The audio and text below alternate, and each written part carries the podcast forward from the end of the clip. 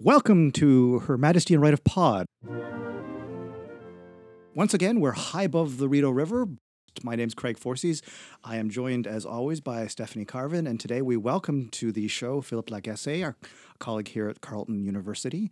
We're departing from our standard focus on matters of national security law and broadening our ambit a bit, as promised in our first podcast of the season, to talk about broader issues around public law governance in uh, a Westminster democracy. So, Stephanie, what are we talking about today? What we're talking about today is this little thing called Brexit. There was a pretty momentous decision in the UK today, today being, of course, September 24th. But we also, with this podcast, want to kind of provide listeners, our regular Intrepid podcast listeners, some understanding of what grounds national security law. We've often talked about constitutional principles and ideas, uh, but we really have never really talked about where that actually comes from. As a part of trying to improve understanding of national security law, we wanted to kind of look at the foundations of the system upon which it is built. So we have brought in Phil Lagasse, who is, of course, well known as one of the best uh, constitutional and crown powers experts in Canada. And of course, Craig, you have a specialty in public law and administrative law. And my contribution to this podcast is that I'm from Oshawa, and I'm going to make sure we all stay on track and that we're speaking uh, not just the Queen's English, but English English, um, so we can all understand. Because I've been in a conversation with you guys when you go for it, and wow, it is something. But that being said, you guys have such great knowledge of the history and foundations of our system, which play into everyday uh, important decisions and issues in the government. So, what an opportunity we have to kind of really d- dive into this. This is going to be super nerdy, guys, uh, but we're going to try and make it a little interesting too. Great. So, Phil, why don't you start us off here? And, and so, of course, as, as, Stephanie alluded to, we have this decision from the United Kingdom Supreme Court. People can find it online. It's an elegantly written 25 page decision, uh, written in a manner that I think is very, very accessible, which is quite unusual for sort of a very complicated and convoluted area of public law. But what is the most important aspect of this decision, in your view, just as a way of sort of contextualizing the beginning of our conversation here? Well, it has to do with a little thing called prerogative powers um, and how they can be reviewed by the courts and the role of the courts in ensuring that they're exercised properly. So before we get into that, first off, thanks for, for having me and including me as part of Her Majesty and Right Pod. I'm very excited to, to be able to do this in the uh, stellar uh, Intrepid podcast. So thank you to all to have uh, me here and to include me. But um, getting back to the to the substance of it, uh, really like power in politics, but in my office. Exactly, right? It's, it's wonderful. I think the the crux of the matter was going into this case whether or not uh, Prime Minister Boris Johnson could prorogue Parliament in order to advance his goal of trying to trigger a No Deal Brexit uh, by 31 October, in spite of opposition to that plan in the House of Commons. And generally speaking, uh, the idea, at least, and as we've discussed in the, me and Craig, uh, in different circumstances in the Canadian context, the idea that advice to the Queen to prorogue Parliament uh, would typically not be something that the courts would review. They would consider it a matter of politics, a political question that they wouldn't really look at, let alone uh, rule on whether or not it's advice you give to the Queen is lawful or not.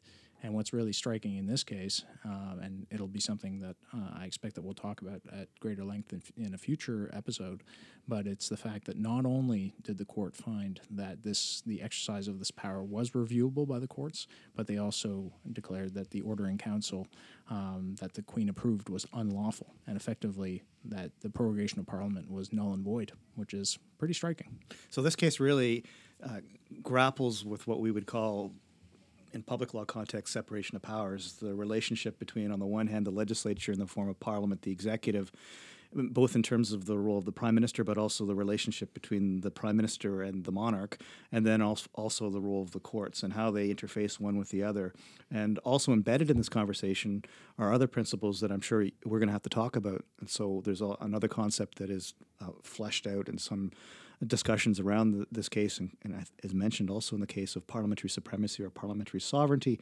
All these are features of the constitutional fabric of the United Kingdom. So, why, Phil, if we're talking on a podcast whose primary listenership is Canadian, should we be concerned with these principles that are part and parcel of the UK constitutional arrangement?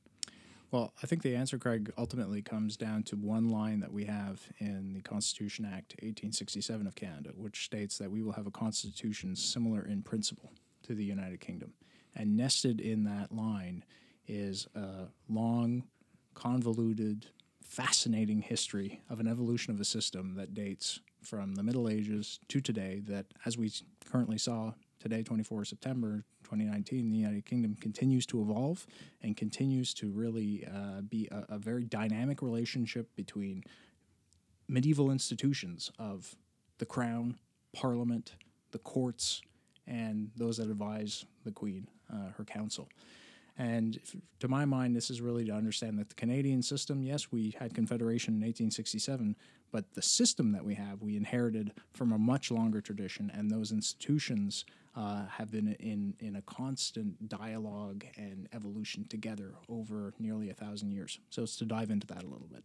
So I, maybe you would agree with the, the uh, one of- I think you do because we've had this conversation before. When when when one approaches public law, the, the propensity I think for a lot of say law students is to assume that there's a lot of logic and theory that undergirds the public law system. I've always preferred what Oliver Wendell Holmes said about law that the life of the law is history, not logic, and I think there's no better representation of that than the Canadian public law system. It's a tangled uh, bundle of principles and, and institutions that we've inherited overlain with some written constitutional provisions in the 1867 Act, largely uh, principles that you can't apply literally in the sense if you read them, uh, you'll be uh, misguided as to how things actually work. And then more recently, the constitutionalization of rights, for example, in the Charter of Rights and Freedoms. So there's a whole uh, archaeological dig that one has to engage in for purposes of understanding public law. So one of the things I think we want to do, Stephanie, is is excavate several layers so that people understand the sort of broader context, which you're right situates important principles of, of national security law. Not least, Phil, you started off by talking about the prerogative, the royal prerogative, which is quite an, uh, an anemic and limited source of power now for officials, is disproportionately important in some of the areas that we discuss on this podcast, including defense, the royal prerogative of defense and over foreign affairs. And so we want to be able to situate that conversation Okay. Well, you know, I'm going to use my role here as the Oshawa person to basically take us back to ground zero.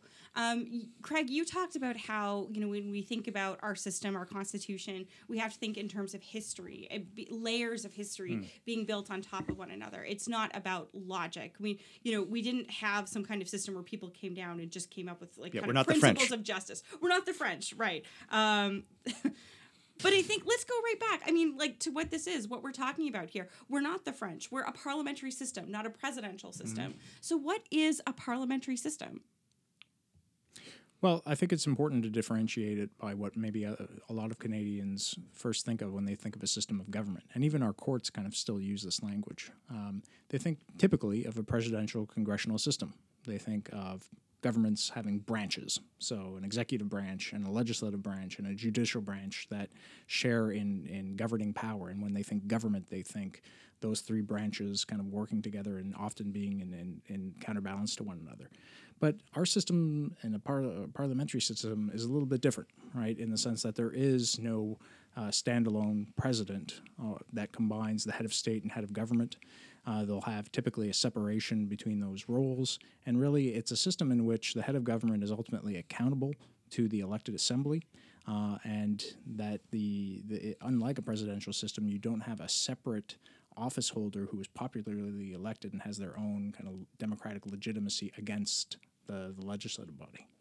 Right. So, I mean, the way I used to teach it in class was that, well, in Canada, the executive sits in the legislature. Is that the right way to think about it? Or is that kind of an Americanization? I, the way I would say it, and I, I'm a purist on these things, but I think it's in, in a parliamentary context, in the Westminster context in particular, it's better to say they're drawn from the legislature because even when they're sitting in the legislature, they have, in some cases, a different capacity. They're not necessarily executive office holders when they're in the legislature, but ultimately, our system, the organic nature of our system, is such that it has evolved such that, for myriad reasons that we'll discuss, it was important for the monarch to pick as their ministers people who could manage parliament, and therefore they had to be parliamentarians. Yeah, and to, and to sort of put a, a, a bow on that, that's what we would call responsible government. And so, as responsible government is this thing that maybe people learned about in grade 10 civics or in their history class because I learned it from a, the Heritage Minute.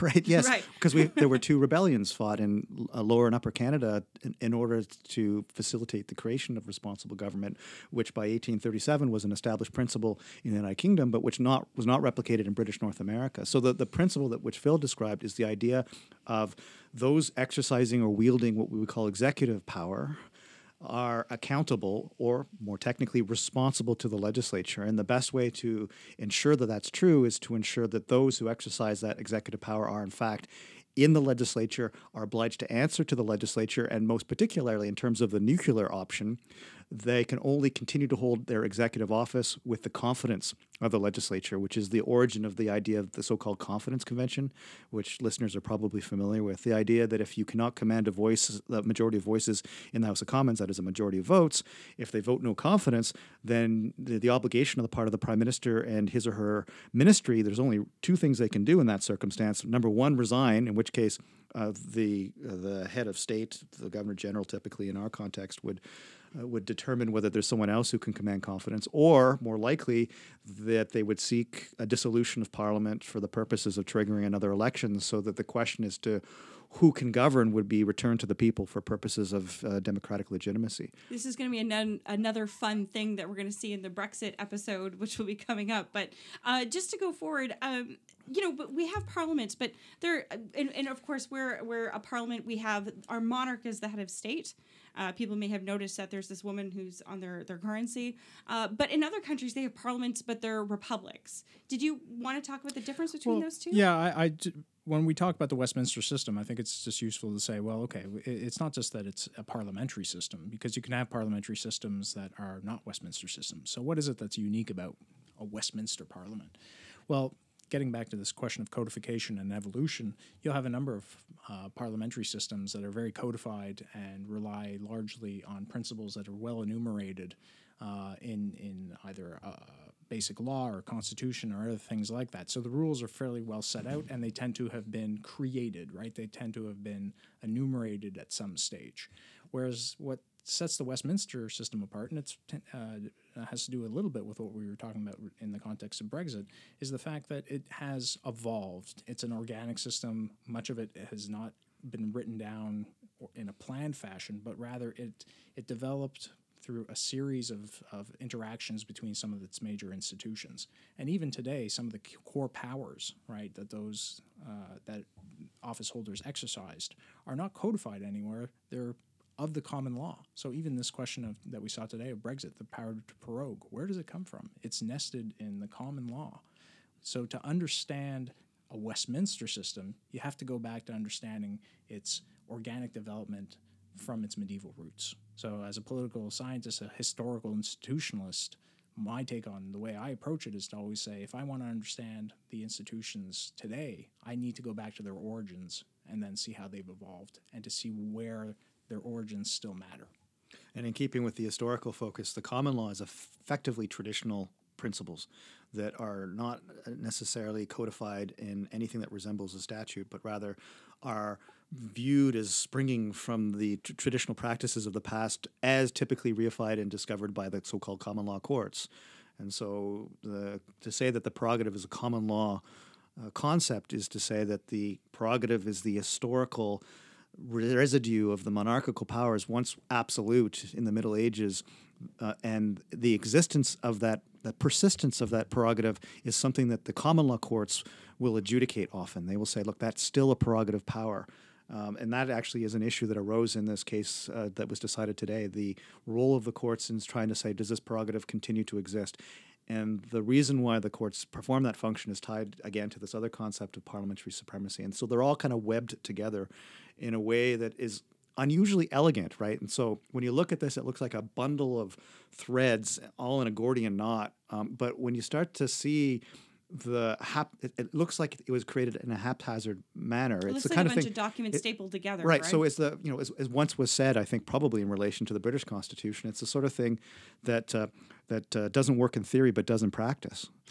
All right, and and so w- one of the interesting things as you study this is as you begin to appreciate the wisdom of past expediency and and the the compromises that constituted a system that's been remarkably stable and pliable enough that it evolves with time, and that makes you a big fan of Edmund Burke, actually. My goodness. So, so this is this is a big shout out to all the Burke fans out there. Um, but you said a word there that I think I'd like to explore just a little bit more. You said monarch. Yeah. What is the difference between the monarch and the crown? Because we hear these two words. Is it the same thing or are they different? Well, effectively, the monarch is the personification of something we call the crown. Uh, and the crown has many different purposes in the Westminster system, which reflects the fact that in the past, all authority would have derived from the monarch. So, at a time when per- authority was personalized and effectively you drew on who you were, and that represented your authority. When sovereignty meant the sovereign. It, yeah, it meant a, an individual, right? And their their authority and the the ties of fidelity and loyalty that that were owed to them. But over time, for a variety of reasons, notably in order to ensure continuity of government and in order to ensure continuity of law, there was a bifurcation basically made where you could differentiate between the office of the crown and the office holder. Um, and in effect, the monarch today, again, personifies both, but you can still make a differentiation in law between them. And it's part of the reason that the crown can serve so many different purposes. So, in the Westminster system, and just to get back to why we're so unique and different, the crown is our concept of the state. So, we when we say Her Majesty in Right of Canada, or in this case, Her Majesty in Right of Pod, maybe we're, we're sovereign. Uh, the the idea is that our, the state is actually a person in Canada, and it, that's a, a an odd kind of common law thing. Um, similarly, you can have the crown being the executive, and the crown is also part of parliament. You can have uh, the Queen of Canada being a separate legal person from the Queen of the United Kingdom. Uh, you can have uh, the crown represented in the provinces and in the at the federal level in Canada. So it's really, I would argue, the linchpin of a lot of how the system has evolved is how we kind of understand this concept of the crown. But the only note of caution I would say is don't simply think of it as the monarch because it can lead you down paths where you say, well, that's a powerless person who doesn't do anything. Well, the, the more interesting aspect of the crown is how it, it enables other actors, such as prime ministers, and how it uh, can be checked because it is an institution by the courts under the rule of law. So the the, the historical basis, and, and you alluded to this. So if you go back to say 1066, right, which of course everyone really should, because that's the point at which William the Conqueror conquered Saxon England. You know, at that point, the the, the monarch it was very personalized. So the king or queen in British tradition, almost exclusively, at, at least initially, the king place played basically three roles, right? So lawgiver, warlord, and religious figure and uh, it was very personalized the rule of that individual but over time of course the role of the monarch as lawgiver becomes the principal preoccupation for our conversation right? So when i teach public law it's like we're not going to worry too much about their religious status. We're not going to worry too much about the the warlord status although frankly their role as a warlord is one of the drivers for the ultimate evolution of parliament because those wars were very expensive and they needed revenue right? So the, extraction of revenue actually generated resistance from the landed elite which culminated in the creation ultimately of something resembling parliament. But but the role as lawgiver was uh, basically their absolute capacity to set the standards which governed in their society and that was called the prerogative right? So the origin of the concept of prerogative is the absolute plenary power of the monarch in their personal capacity to impose their dictates What's a plenary power? so, uh, uh, uh, uh, so an apex power, right? At, at, at the What's an apex power? All right, at the very top. At the so th- they they are the lawgiver. There's no one who can second guess them except God, Ah, okay. right? And so the idea that they were subject to law was a relatively alien concept in the early medieval period, subject to some caveats, right? So in early Saxon hi- history, where you still had monarchs, there was an expectation that uh, all- that the monarch would consult with the, the great landowners, the barons, for for important matters of policy, but also for purposes of extracting revenue, taxation. And so when William conquered England, that, that tradition of constituting a great council who would be consulted for purposes of, for example, generating revenue, that tradition, that norm or expectation, was followed largely for expedient reasons. Um, so, uh, So so the so the the monarch was effectively only God can judge me before um, hip hop. Right, and so and so you only get if you want to talk about benchmarks in English history, which we inherit, you only get to a point where one of the most important, in fact, probably the most elemental public law principle, which is at play in our system, the concept of the rule of law. You only get to the rule of law uh, when you get to twelve fifteen, right, and, and the Magna Carta. So okay, so let's. Um, I think one of the things we wanted to, to do in this podcast was do a sketchy march through history, Right. but just to explain how we got here from there. Um, so twelve fifteen Magna Carta. Um, you can go. See, there's a copy of it in the National Archives in the United States. Yeah, it's really unimpressive. And first of all, you can't read it because it's all in Latin. Yeah. But if you read it, it's an obscure list of mostly medieval preoccupations that really consumed the, the, the great barons of the time. Um, John was a relatively weak It's a bit like a monarch. Festivus. It was a list. It was the airing of the grievances. airing of the grievances. There's some stuff in there that uh, that that resonates to a modern audience, right? So Phil's there's, shaking his head. I don't think he likes it. No, I do. I, I I love it. Actually, it's great. It's, uh, good. I just I'm imagining George Costanza's father, you know, just yelling at King John. yelling with the pole. so there's a there's a conception of, of cruel and unusual treatment. So there's some kind of proto human rights like concepts, but largely it was about the balance between the barons and the and the monarch. But but the, the most important principle that was established, and people can overstate it, right? So the Magna Carta, with so the sort of this I'll call it Whiggish history. So Whiggish history is the idea that there was a natural progress that led naturally to the end objective uh, through a, a natural sequence of events, and it wasn't just haphazard and and, and it largely accidental. Right. Yeah, Panglossian. right. So uh, the Whiggish view of the Magna Carta was that it, it established this definitive benchmark. The monarch was subordinated to the law because the Magna Carta bound the monarch. Now, the reality, of course, is that the Magna Carta was canceled and reissued several times over the course of the next century or, uh, or more. But the bottom line is it became this, this uh, almost quasi mythical uh, norm, if you will. And there are very few other societies, by the way, in Western Europe uh, or Europe generally, which have an equivalent. I believe that there's an equivalent concept that uh, that was quite important in parts of Eastern Europe. Uh, it didn't quite stick in the same way as it did in, In the United Hungary. Kingdom, right? So, so the idea that you could subordinate the monarch to the law that was novel, and it became then a, a preoccupation, part of the mythology in in English political history thereafter honored in the breach often, but nevertheless with enduring cultural relevance. So, so that, okay, so that's the start. I mean, a lot of times you hear like the starting point, the first constitutional document, Magna Carta, Latin document. No one can really understand these days.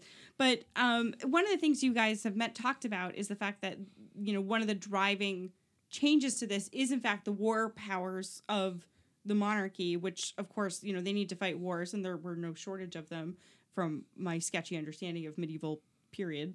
But um, and, and so but to fight wars you need taxation you need money in order to do so and so this was a transformative element uh, from the magna carta period onwards Well, it's really the, the what I would say the regularization of, of Parliament as an institution, right? Where this this body that william the conqueror Yes. adopted So it would have been called the Great Council. Yeah, Uh, the and then there Curia was Regis. The Curia Regis would have been Yeah. a small subset of the Great Council that eventually became essentially the king's cronies. But the Great Council was the, uh, effectively the, the barons of the land who would come together and effectively have to consent to taxation. is there still a crony position today because i would be a great crony just Well, saying It's called the Privy Council. yeah, we'll, we'll, we'll get there in a minute.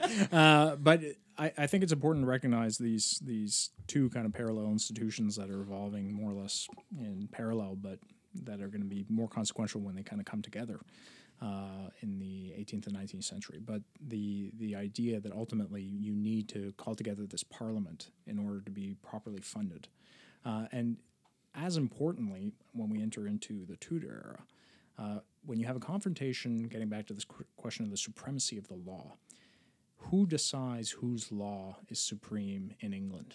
And for Henry VIII, in combating uh, the Pope and trying to secure his uh, divorce, this is a critical question. And so Parliament not only becomes a means of getting money, under the in the Tudor period, it also becomes a means of establishing legislative supremacy contra canon law and papal dictate over England. And this is, I think it's important to recognize just how key this is because our entire concept of parliamentary sovereignty in England can be tied to this debate about two types of law and whose law is supreme. So to to make that more Oshawa, I would suggest. So you're what you're saying is the fact that Henry wants a divorce, Pope says no. Uh, so papal law is canonical law, like religious law. Uh, so Henry turns to Parliament and says, "I want a divorce." Well, he and, turned. He, and Parliament's like, "Okay." well, he, he turns to Parliament and makes him does a couple things. Number one, he makes himself creates his own church through parliamentary statute. I mean, that's pretty significant, right? Va- validates the Reformation. Right. Yeah. So not only uh, do my laws matter more than the Pope, I'm going to create a, an entirely new set of uh, entirely new church structure, the Church of England, and I'm going to head it.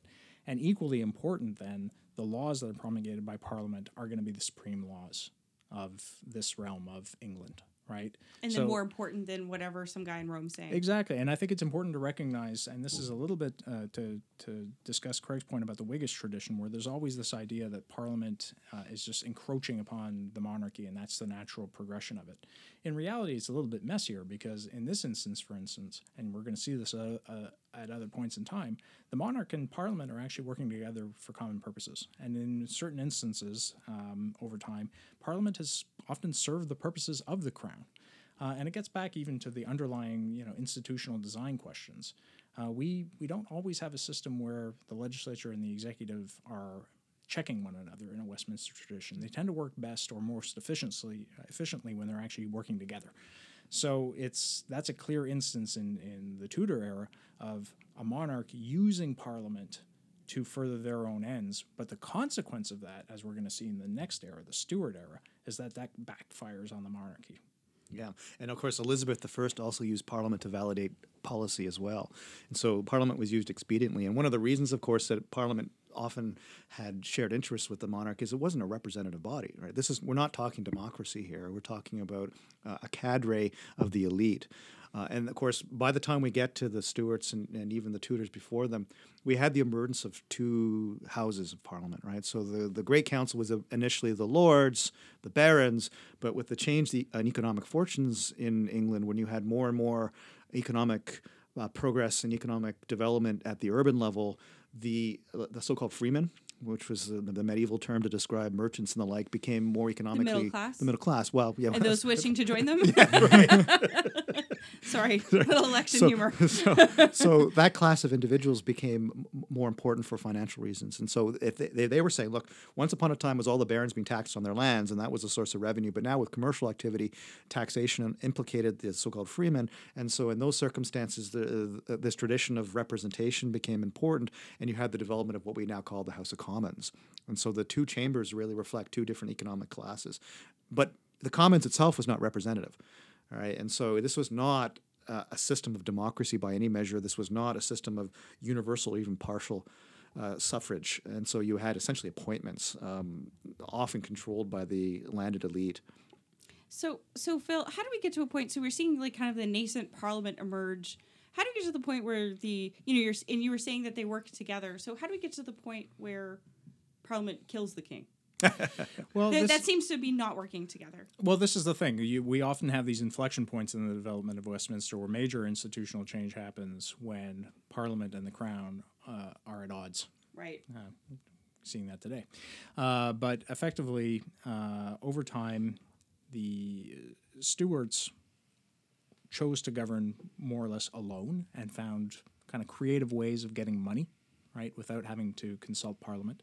But they found themselves in an increasing number of wars that required them to uh, assemble uh, the House of Commons and Parliament. in Scotland and Ireland. Yes, in order to get money. And what's interesting there, uh, in particular, is the fact that this is happening at a time of particular religious strife as well. So the parliamentarians that they gather together are not only concerned, having they have a long list of grievances, but there's also religious tension, which is fairly palpable in England at the time. The end result is uh, Charles I is not particularly happy with uh, the demands that are being requested by the House of Commons in exchange for money, so he tries once again to govern without them. He has to call them back, though, because he is out of money. And make a long story short, they disagree so vehemently that we end up in a war between uh, parliamentarians and the king. Uh, the parliamentarians win, uh, they behead him. They create a dictatorship effectively under Oliver Cromwell. Once Oliver Cromwell passes, the parliamentarians saying, you know what, this is probably not the best system. Let's call back uh, Charles' son. What's England without a monarch?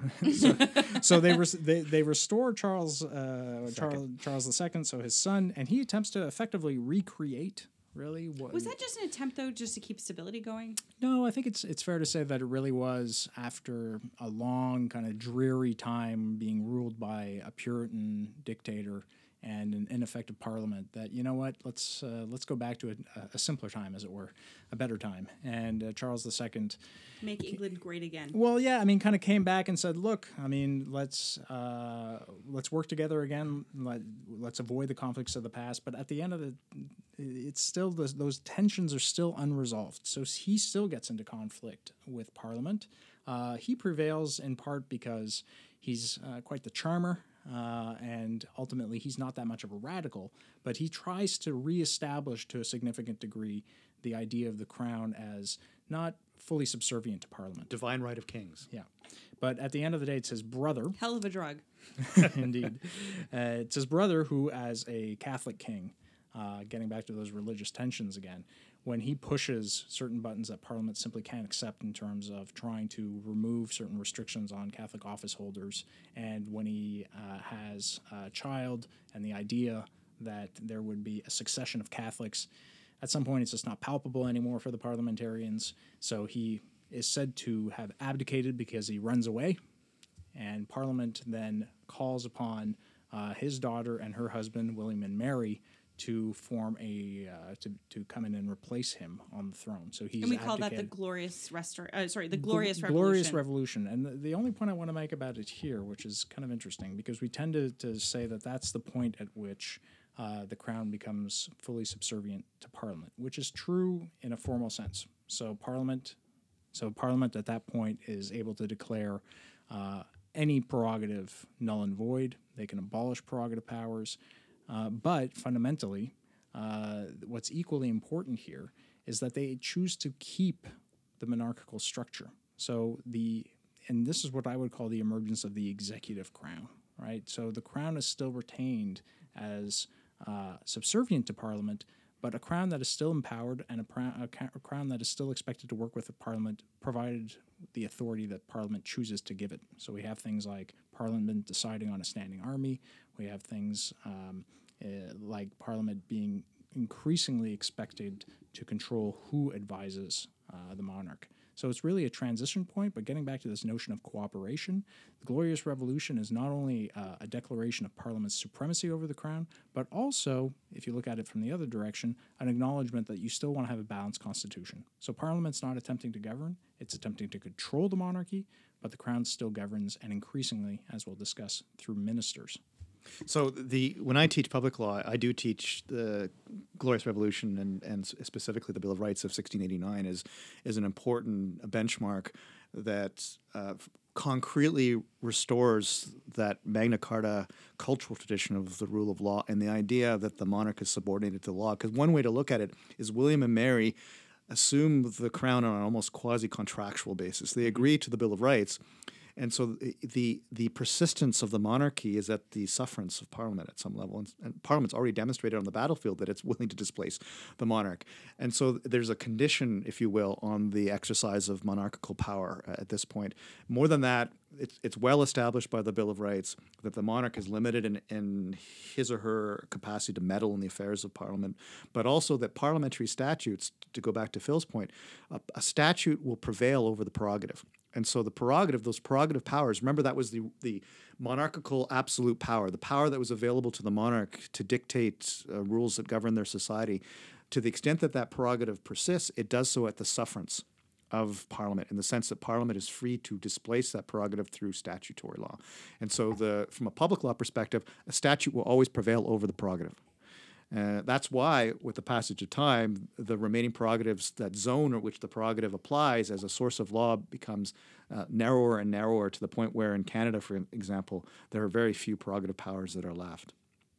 So, Craig, Phil, we have now restored the monarchy, um, A subordinated monarchy. a right? subordinated monarchy. They, they, but they're still looking great. They're Still, up power, still powerful, still governing. Uh, Still powerful, still governing. Still personal exercise of monarchical power, right? Uh, but but one in which the monarch is not no longer absolute. So I would say that we're now talking about a constitutional monarchy.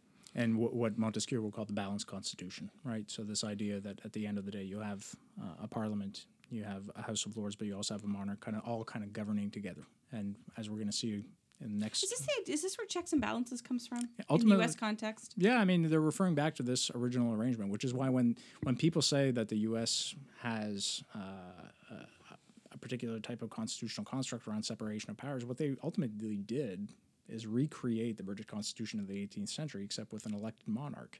and and and codified, Yeah. right?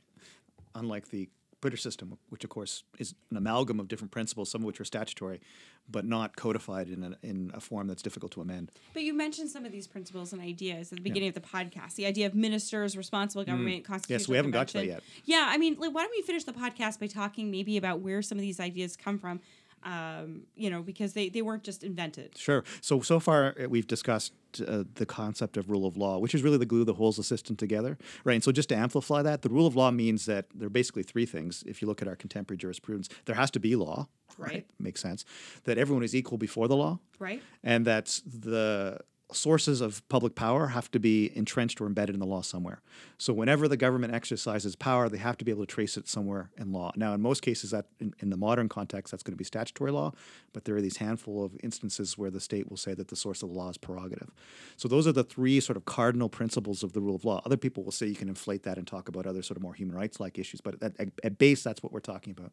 We've also talked about parliamentary supremacy, the idea that parliament is in fact the supreme lawgiver in our system to the point where it can actually displace the prerogative further. And in a, an absolute parliamentary sovereignty perspective, parliament can do whatever it wants unchecked.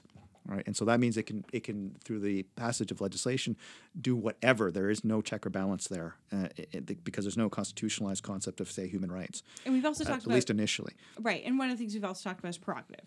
Right, and so the prerogative is that sort of re- residue of monarchical power, which was once absolute, and is now shrunk. And I, when I do this in my class, it's like the shrinking circle. When you say residue, I think of stuff left in my shower. Um, Well, I, you know, it's true, but I, I like to think of it as a residue because it really is. It's a leftover.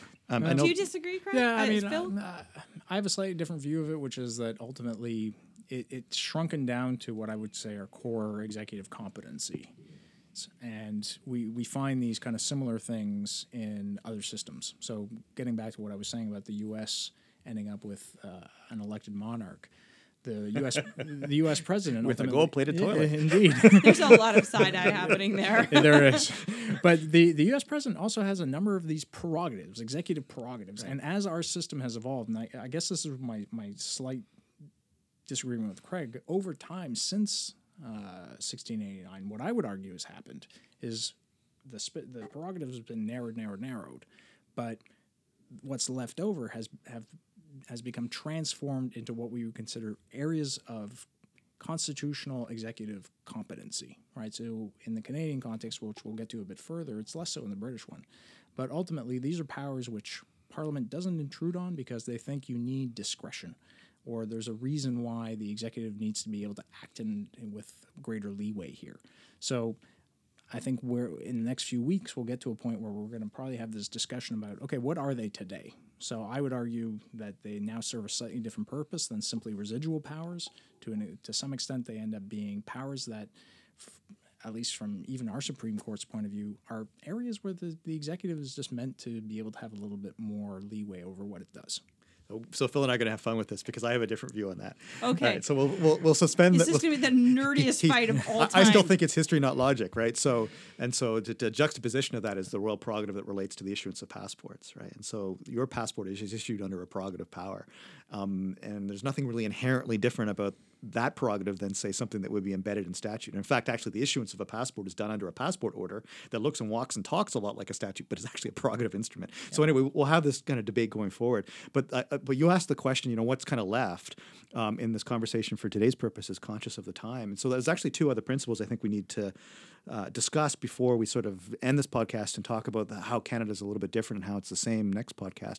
The one we haven't talked about, we started with it, is the, the role of the courts, right? And so there's this concept of judicial independence, which is so elemental to the way our system works. That too originates in this this sort of early modern period in English history, not long after the Bill of Rights in 1689, there's something called the Acts of Settlement of 1701.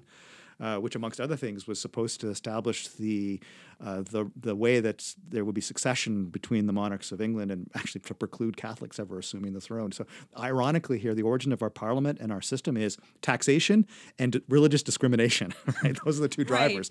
Um, but and based on on a lot of severed heads, from what I well, can and, tell. and I just want to end on on, on something uh, the role of ministers and how it ties back to the history of the system. Because at the end of the day, um, getting back to the rule of law, and here's really where you see a, almost theological mix that we're still left with that we've inherited, namely this idea that the monarch could do no wrong, right? And so, even though they are subject to the law, when they err, somebody else has to take responsibility for it. So, when the queen does something stupid, somebody else has to take the blame because ultimately it's her laws and her courts. And for right, lots because of she's the manifestation of the Exactly. dignity of the state. precisely, so sh the, the the dignity of the state can't act incorrectly. I mean, it, it can never it can err, but it can't be wrong. So, who errs? And this is the interesting question. So, over time, what's developed was this idea that the the monarch would be held responsible through its servants. So over time, that meant ministers. And increasingly, this doctrine of what we call ministerial responsibility starts with when the queen or king does something stupid or wrong, you have to be able to blame somebody. So you start with ministers that in the uh, 17th century you impeach and behead for their wrongdoing as opposed to the king. But over time, that has gradually become, starting in the 18th century, as the monarchs started withdrawing from government were no longer directly involved in government. That meant that you need the ministers effectively started being the ones making the decision and advising the monarch to follow it. So they increasingly started taking that space. So ministers became those exercising and advising crown powers as the monarch withdrew from actual day-to-day governing. And then that coincides as well with you need to have a parliament that provides regular funding and regular laws. So as the state grew in importance, it became more important for the monarch to select people as ministers who could manage parliament. And that then leads And to have their confidence. have their confidence. So the two kind of come together with this idea that not only do ministers take responsibility for all acts of the crown, which effectively means that they're the executive, so they exercise executive power and are held responsible for the exercise of that power, but then they have to be held to account to Parliament for its exercise, which then leads to this idea that they should be embedded within Parliament and there is that that efficient secret, that buckle, that fusion that we talk about when we talk about the Westminster system, namely that those who exercise executive power and are responsible for it are accountable to the House of Commons for its exercise. Right. That's the responsible government, which we started on. And so basically, what we need to do next week then is to look at this system, which now has ministers embedded in a uh, parliament that is based on certain principles like rule of law and uh, responsible government, and Parliamentary ha- supremacy parliamentary supremacy, With a parallel system of independent judges. in a in a in a monarch who's kind of hanging out but not. Um, it feels giving me kind of a weird look there, but that's fine. Um, how did that then come to Canada? Right. Yeah, so it's a it's an absolutely fascinating story because, uh, as Phil mentioned at the outset, it's about a constitutional, written constitutional framework which actually doesn't ever codify any of the principles we've talked about. Is busy with a whole bunch of other things, the Constitution Act of 1867, that looks like the sort of preoccupations that would make the Stuart Kings quite happy. Right. And so the irony, and this is what I caution my students, if you read the 1867 Act, it looks like an absolute monarch or something close to it, but uh, you cannot read our written constitution literally. You have to understand it historically. You have to understand it historically, and you have to realize that there are provisions in there that really do not do what it is that it looks like they do, in part because of the colonial framework in which we uh, we also grew up. So we'll suspend that that conversation and come back to it for Ooh, next is day. that like a joke, like suspending Parliament? yeah, No? and we'll prorogue this discussion. Oh, prorogue the discussion. Right. Until next time. Until the next session. Thanks, guys. Thanks very much, everyone. Thank you.